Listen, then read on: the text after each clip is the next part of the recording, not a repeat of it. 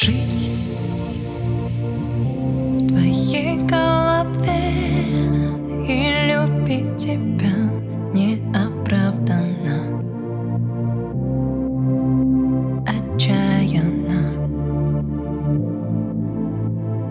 жить.